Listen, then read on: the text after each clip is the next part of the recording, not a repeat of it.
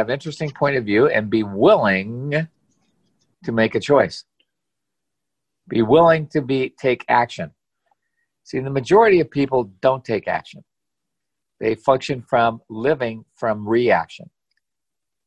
And it's like, and the best way I can describe it is like in the old days when you had a radio, you would like mess with the dials a little bit to bring the signal in strong enough to know that you got a strong signal. Well, when you're in a reactive state, you adjust the dial, you adjust everything so that you can get a fairly clear picture of what's going on.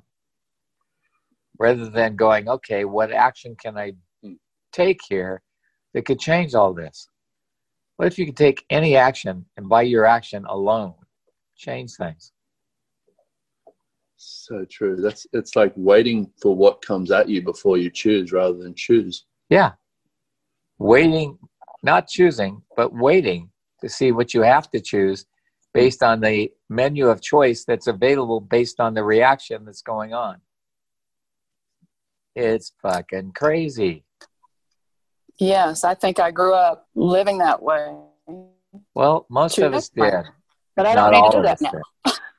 No, you Yeah, can do choose something different, and you can have you have a choice of reaction or action.